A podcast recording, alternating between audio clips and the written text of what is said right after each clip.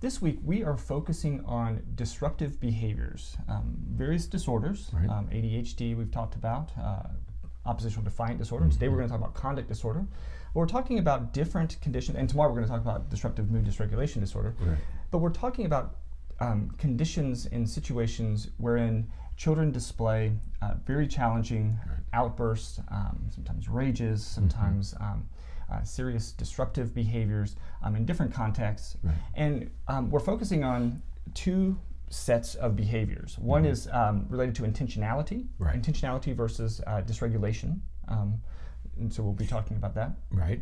Um, and the other is, um, you know, the other thing that differentiates some of these things is the frequency, intensity, and duration of the, these outbursts. Right. And um, I just had a wonderful thought that we'll have to put into my workshops from now on about stuff you were just saying about the intentionality part. Mm-hmm. Just because it's intentional doesn't mean it needs to be punished in some way. Right. Okay. That, Sure. I was just thinking about that. That don't don't think of intentionality as oh I punish this but I don't punish Right. this. Right. That's not. You, there's interventions for all of these things whether they're intentional or not. Mm-hmm. Right. So intentional doesn't necessarily make it worse Right. It's just a different kind of intervention. Absolutely. Um, so, so today we're going to talk about the the one that is worrisome, Right. and that is conduct disorder. Right. And uh, yesterday we talked about children who have a diagnosis of oppositional defiant disorder, and um, usually that appears fairly early. Yeah. Probably preschool years. Yeah, Okay.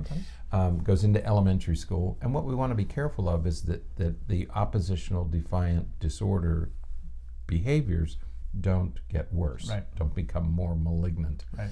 Speaking of malignant, um, when we were doing the field trials for DSM 4, Mm-hmm. which would have been in the 19, early 1990s, Mm-hmm. uh, we were, uh, we were, I was at the University of Georgia and we were involved in that.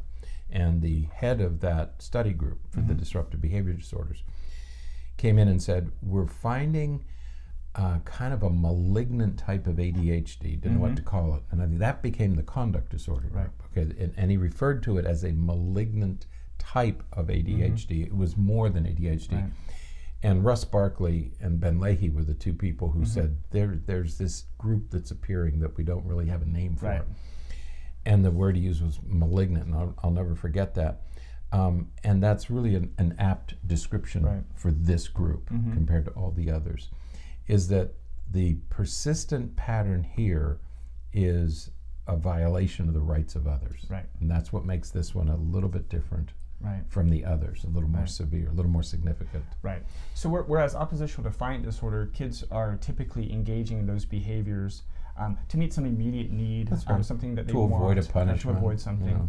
Um, with conduct disorder, we're talking about a persistent pattern of behaviors wherein the the, the child or the individual is um, violating um, and, and trampling on the rights and, and properties and privileges of other people. That's right. They're they're violating the rights of others, and they're violating social norms Right. or, or laws or rules. Right. Okay, so it's this violation that Right. that that, that uh, distinguishes this one. Right, and, and as you were suggesting uh, from that uh, work study group in the early 90s, uh, getting ready for the DSM 4, um, and what we talked about over the last couple of days with ADHD and oppositional defiant disorder, there's a lot of overlap between the behaviors representing these different conditions. Right. Um, you know, whether a kid doesn't follow directions because he's choosing to, or he doesn't follow directions because he's impulsive and he's just wanting to, you know, um, act. You know, he's acting without really thinking about the consequences right.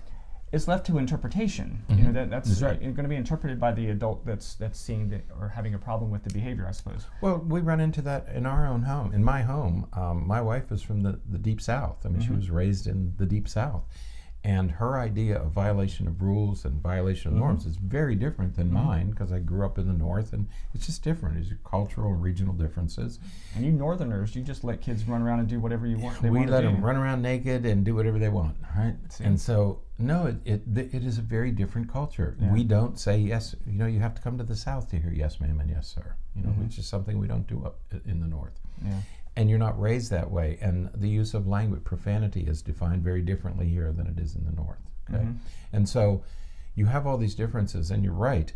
Uh, it's in the eye of the beholder, Right. and so you have to keep that in mind as you're Right. as you're looking at these things because again, there's no lab test for any of this stuff. There's no there's no EEG that'll differentiate oppositional behavior from conduct disorder. Right. Okay, so- So, with conduct disorder, as we said, uh, we're talking about a persistent pattern of behavior uh, where the person violates the rights of others. Right. Um, and they do so in a, in a number of ways. Um, they're, they're, they tend to be aggressive, vindictive. Uh, we talked about vindictiveness with oppositional defiant disorder, but these kids c- tend to take it to the next They level. take it to another level. Um, and Right. so we may have, you know, serious behavioral issues, serious um, vindictive behaviors like uh, fire setting, or you know, destruct, destroying somebody's property, or um, vandalism of different sorts. And so um, we're again, we're kind of taking this to the um, Right. uh, adolescent uh, version of Yeah. um, oppositional behaviors. Yeah, with oppositional defiant, we, we saw that those kids are angry and irritable, they're argumentative, they're vindictive. The kids who have conduct disorder, I think the two main things are they're much more aggressive and they're aggressive in a predatory way. Right. These are kids who bully others, these are kids who prey on others, these are kids who really make life difficult, for, can make life difficult for other people.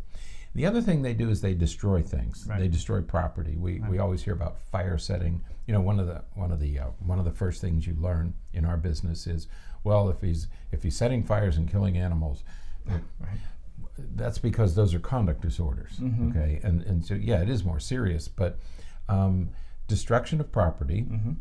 Either by setting fires or just destroying things, and it, doesn't, it doesn't have to be a fire. Right, It can be it can be non-fires. It can be anything, uh, just breaking stuff. But again, intentionality. Right. It, ADHD kids break things because they're careless. Mm-hmm. Kids with conduct disorder break things because they're vindictive, Right. because they're they're they're uh, predatory. Right. Okay. And then the third thing is the deception. Mm-hmm. You know that that they lie, and um, and they steal and they lie and they sneak around doing things. Okay. So there's a lot more deception with these kids, um, and it leads to frequently leads to illegal behaviors Right. such as theft and shoplifting Right. and that sort of thing. Right, and, and uh, many times when you when you talk with kids who have conduct disorder, there's no remorse. There's no um, you know apology really. I- if there is, the apology is extremely superficial, and it is there solely to avoid trouble, so that they would then likely to engage in that behavior again. And you, you get the feeling that what they're apologizing for is getting caught. Right, You know, that, right. that that's oh, I'm sorry I did it. You know, and, and then to avoid punishment. Right. You know, there, there's contrition to Right. avoid punishment. And, and again, if we're differentiating differentiating this from ADHD, y- you, know, certainly the ADHD uh, ADHD children have been in trouble for shoplifting. Right. But it's one of those, um, you know, I've, I've talked to a number of these kids, and it's like, you know, they're holding something and they see something else that they want. So, oh, I'm just going to put this in my pocket and go I'll pay there. for it when I get Um, there. Right. Right. And so it's not a, and then when they get there, of course, they forget that it's in their pocket. And um, so the intentionality isn't there for Right. ADHD. It is there um, as a very um, deliberate deceit um, for kids with conduct disorder. Right. And if you're, and again, there's um, um, child onset. Mm-hmm. So the um, behaviors can appear early in life or adolescent onset. Right. And many of these kids, they do okay um, through elementary school, and then they get to those just those early post pubertal years, the early years of teens. And they just the wheels just seem to fall off. You know, Right. these are the these are the twenty percent. You know, it, we talk about how difficult adolescence is. It is for twenty percent of kids. Eighty percent of us get through adolescence with a few bumps and bruises, Right. but most of us get through it okay, and we graduate. And do- Absolutely. it's really difficult for twenty, and, and this is the group that it's really difficult Right. for.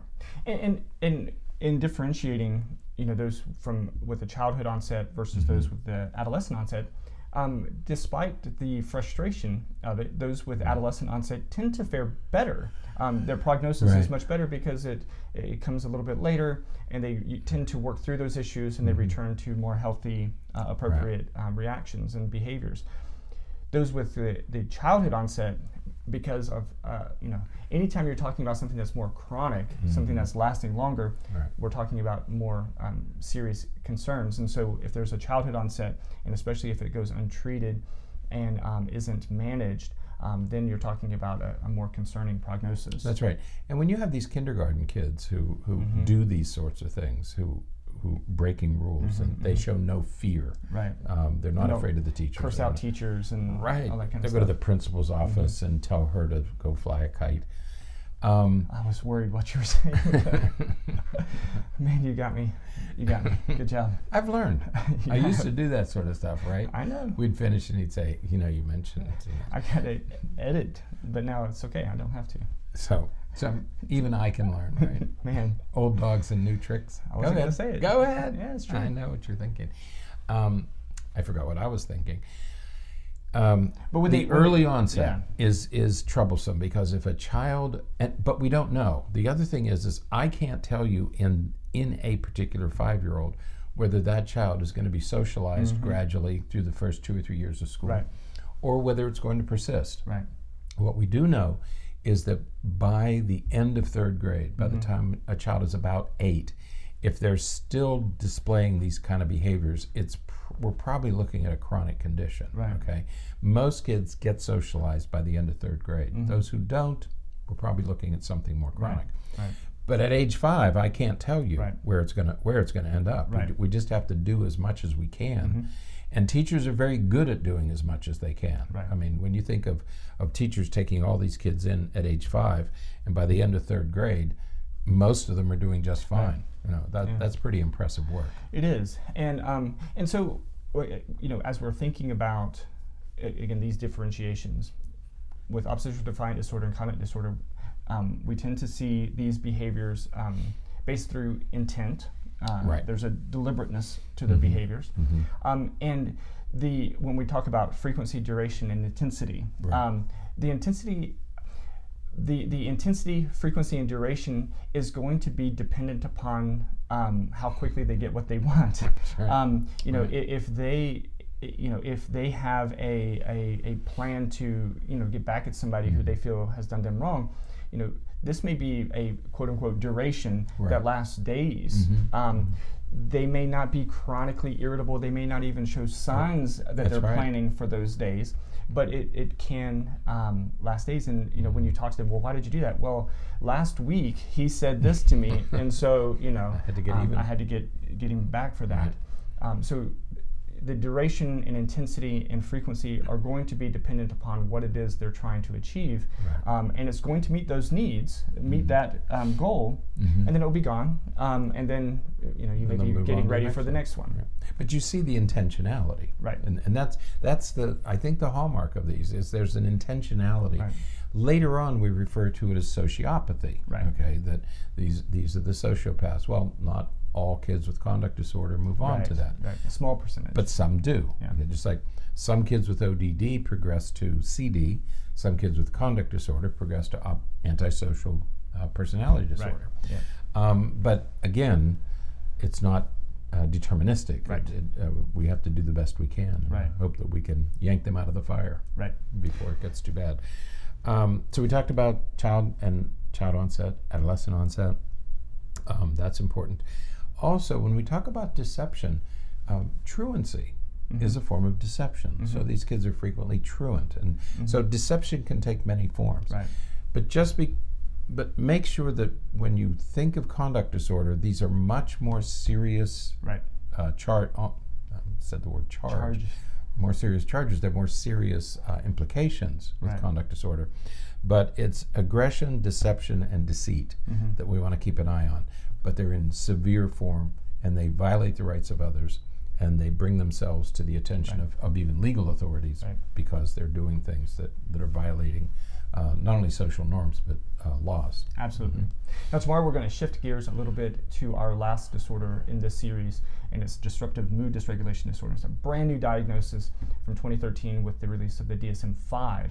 Um, and so we will dig into that one tomorrow. But here you see when disruptive mood, okay, Mm-hmm. we're moving into a little different area of dysregulation Right. rather than intentionality. Right. So again, we want to make these distinctions. just, that was spoiler alert.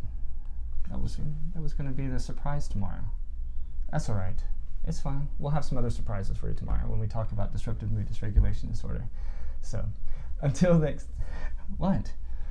Until next time, stay happy. I can withstand all this criticism. No, can?